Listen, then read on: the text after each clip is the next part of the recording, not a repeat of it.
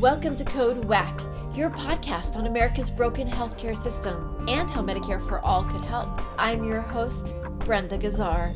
How are the working class and poor especially vulnerable to domestic abuse and sexual violence? How would Medicare for All help address this vulnerability? We spoke to Michelle Hamilton, a counselor and advocate for survivors of domestic abuse and sexual violence since 2004. Michelle's also a board member of Healthcare for All Pennsylvania. The views expressed are her own and do not represent her employer. Welcome to Code WACK, Michelle.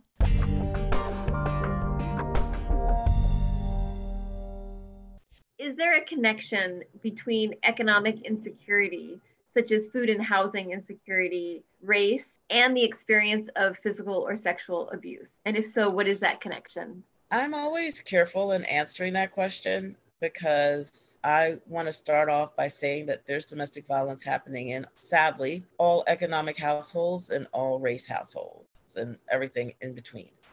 The difference, and I think there is a writer named Lundy Bancroft who actually works with perpetrators, and his work is very good he says it better, so I'm just gonna like paraphrase him.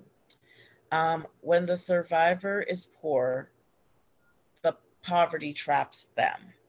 And when the survivor has more money, which is usually connected to the perpetrator or abuser, then the abuser's money traps them.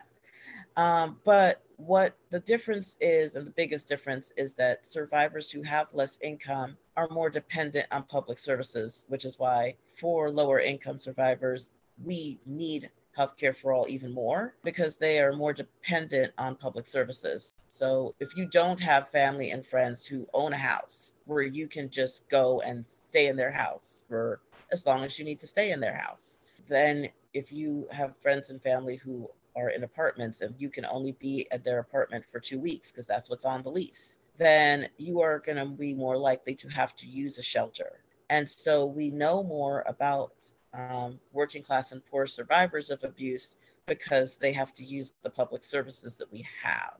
But I don't want to give the impression that in and of itself being poor makes you more likely to, you know, it makes you more vulnerable and abusers look for vulnerability. Like, sadly, I talked to a sexual assault survivor where they needed a place to stay because they were homeless, and this person allowed them to stay in their apartment, but then demanded sexual favors. So, I would say that people who are working class and poor have more economic vulnerability, and predators look for vulnerability.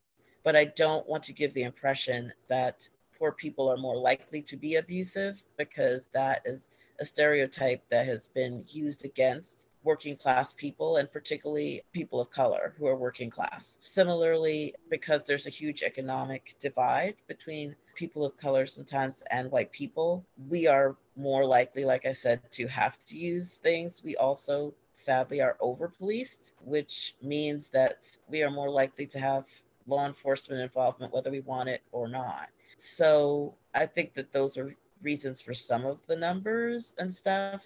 So I would never say the numbers are definitely what they are, but I would always say that you want to look at the various reasons why they are. And I would always emphasize the vulnerability of survivors and how perpetrators look for vulnerability and the fact that there's less privacy for um, lower income people in terms of needing to use public services.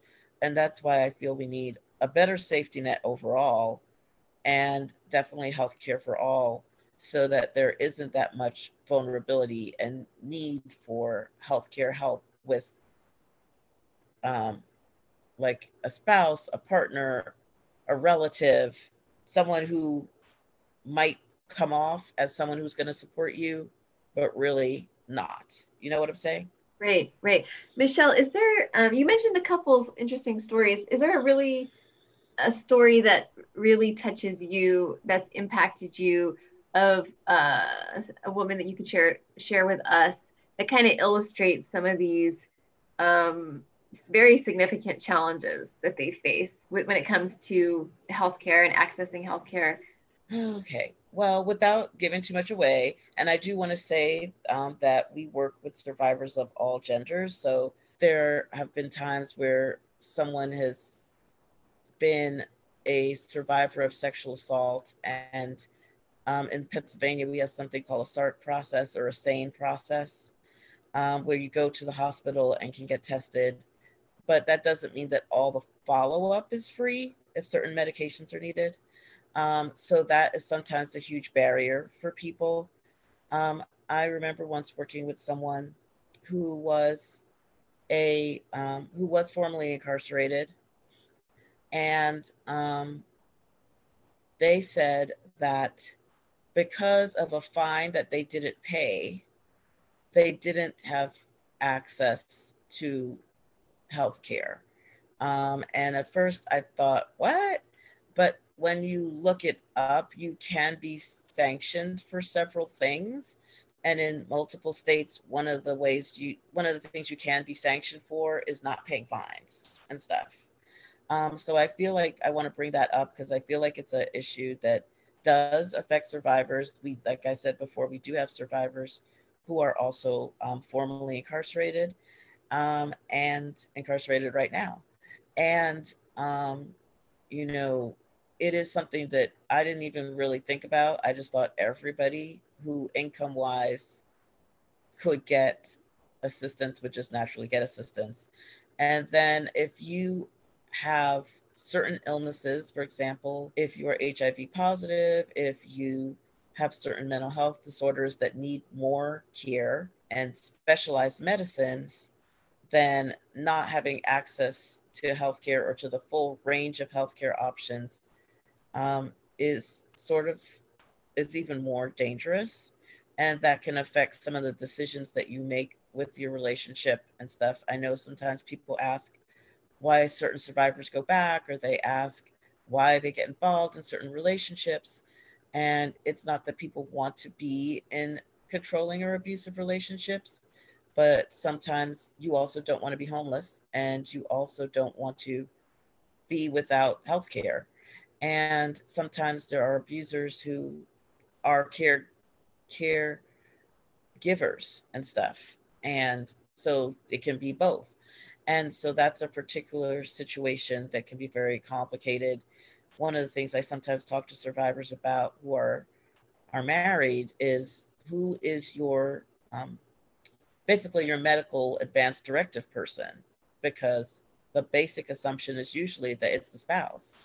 And if you are leaving the relationship, do you part of a safety plan is who has access and who can speak for you medically if something happens to you. Right. And so, how would a Medicare for All system impact this dynamic, do you think? I think the philosophical part of it is that healthcare for all really brings in this concept that everyone deserves care. And um, it gives everyone, or the possibility of everyone, or having access. And I think psychologically, in terms of how we are thinking as a country, that's very important because right now health healthcare is seen as a commodity that you get if you can afford it or if your job can afford it. And we have people, for example, who are doing gig work, and that includes survivors as well. Maybe they're on somebody else's health insurance, maybe they have Medicaid, but maybe they have nothing. You know, if you're doing Uber and also doing Instacart and also doing Grubhub, none of those places provide any health care. And many of our survivors are doing those types of jobs, and many people in this country are doing those types of jobs. Okay. It's not something you get based on, you know, financially what you can afford, that everyone deserves it. And I just think that that change in thinking, while it wouldn't directly affect domestic violence victims, would affect the way we look at people overall and not putting people into silos. But tactically, in terms of policy, I think it would give us as service providers more options so that we can be helping people with where the healthcare is a goal from the beginning. Shorter waits to see mental health, shorter waits to see healthcare people overall, less dependence on the abuser's money if they need to, and more independence in their choices. Thank you, Michelle. Find more Code WACK episodes on progressivevoices.com and on the PV app. You can also subscribe to Code WACK wherever you find your podcasts. This podcast is powered by Heal California, uplifting the voices of those fighting for healthcare reform around the country. I'm Brenda Gazzar.